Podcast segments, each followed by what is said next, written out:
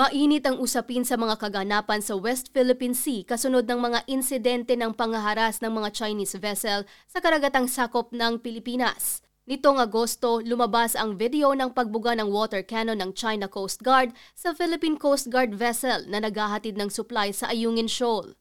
At nitong ikadalawamput dalawa ng Oktubre, nagkaroon din ng banggaan ng barko ng China at barko ng Pilipinas na maghahatid rin ng supply sa B R P Sierra Madre sa parehong lugar. Ang Second Thomas Shoal ay nasa dalawang daang kilometro lamang mula Palawan at higit isang libong kilometro ang layo nito sa pinakamalapit na isla ng China na Hainan Island. Pero bakit nga ba patuloy ang pagiging agresibo at pagkamkam ng China sa mga isla sa karagatang ito? At anong pinanghahawakan ng Pilipinas para patuloy na madepensahan ang teritoryo? Yan ang ipinaliwanag sa isinagawang briefing nitong ikasampu ng Nobyembre sa nilalaman ng South China Sea Arbitration na pinangunahan ng Maritime and Ocean Affairs Office katuwang ang Philippine Consulate General Office sa Sydney. Uh, para sa karamihan, maaaring isipin nyo na teknikal itong mga bagay-bagay na to. Pero ngunit, uh, ngunit bilang mga Pilipino, uh, nararapat lamang na malaman natin at makialam tayo sa mga mas malalim na kaalaman tungkol sa ating karagatan. Hindi po lingid sa atin na ang Philippines ay isang um, maritime and archipel- archipelagic nation. Tayo po ay isang kapuluan at uh, binubuo ng maraming isla. At mahalaga po sa atin uh, ang karagatan sapagkat uh, ang kabuhayan ng ating mga, karamihan sa ating mga mamamayan ay nakasalalay dito sa ating mga dagat. At um, kaya po kailangan natin na maintindihan kung gaano kahalaga na maprotektahan natin ang ating karagatan at mga likas-yaman na natatagpuan dito. On twelfth of July twenty sixteen, um, the Arbitral Tribunal issued a ruling in favor of the Philippines, stating that the claim of historic rights to resources within the sea areas that fall within the so-called nine dash line had no basis in law and has had no legal effect. The award upheld the Philippine sovereign rights and jurisdiction in our E E Z and affirmed that certain actions within the Philippines E E Z by, uh, by another country violated Philippine sovereign rights. Uh, meron din pong environmental um, aspect dito. Tribunal Award also affirmed that the large-scale reclamation and construction of artificial islands caused severe environmental stress uh, in violation of international conventions. And uh, yung mga pag-harvest po nila ng ating mga endangered marines ay, uh, ay mali rin, no? So, uh, tayo po sa Pilipinas, we consider the Arbitral Award as an important, important contribution to international law and um, interpretation and application of the United Nations Convention on the Law of the Sea or UNCLOS. Taong twenty thirteen nang nagsampa ng kasong arbitrasyon laban sa China ang Pilipinas matapos makontrol ng China ang Bajo de Masinloc.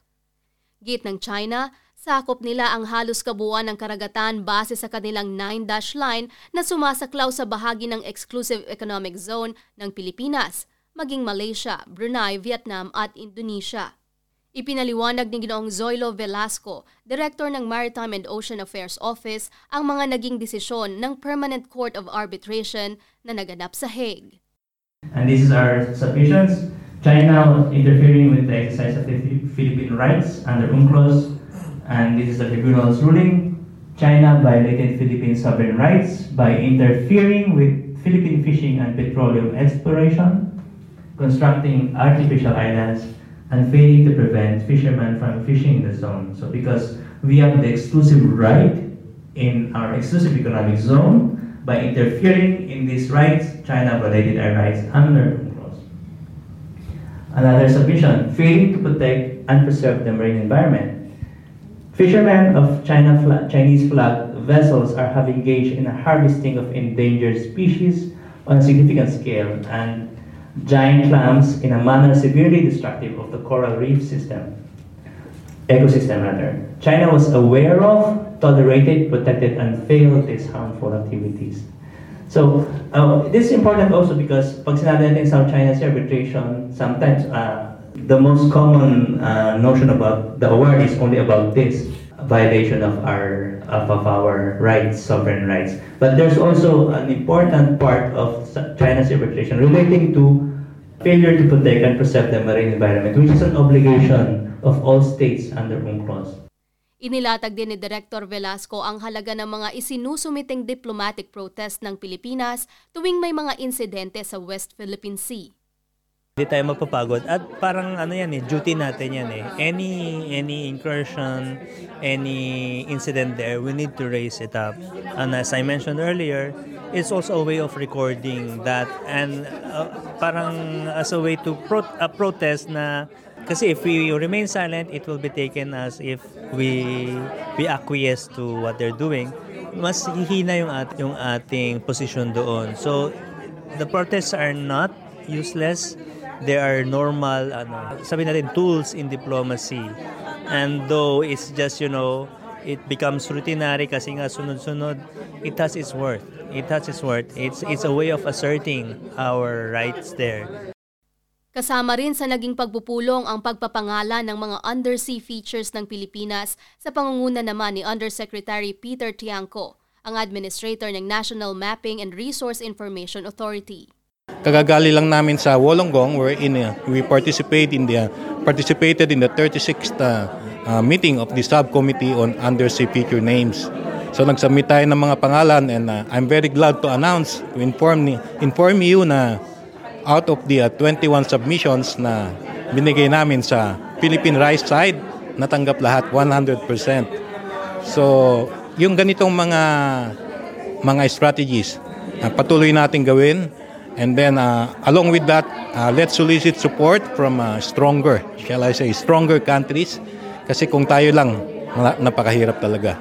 Secretary, kanina na-mention nyo rin na lima ang uh, napangalanan ng China doon sa, sa Philippine Rise. Uh, meron pa ba tayong nakikitang paraan para ma-reverse ito? Yun ang uh, mahirap kasi ayon sa rules ng ISKOPEN, basta natapos na, wala na magagawa. So all we can do at this point is uh, bantayan. Every meeting nila, annually, kailangan natin mag-attend. To make sure na pag dumating ang ganitong sitwasyon, may magsasabi sa grupo na hindi pwede yan.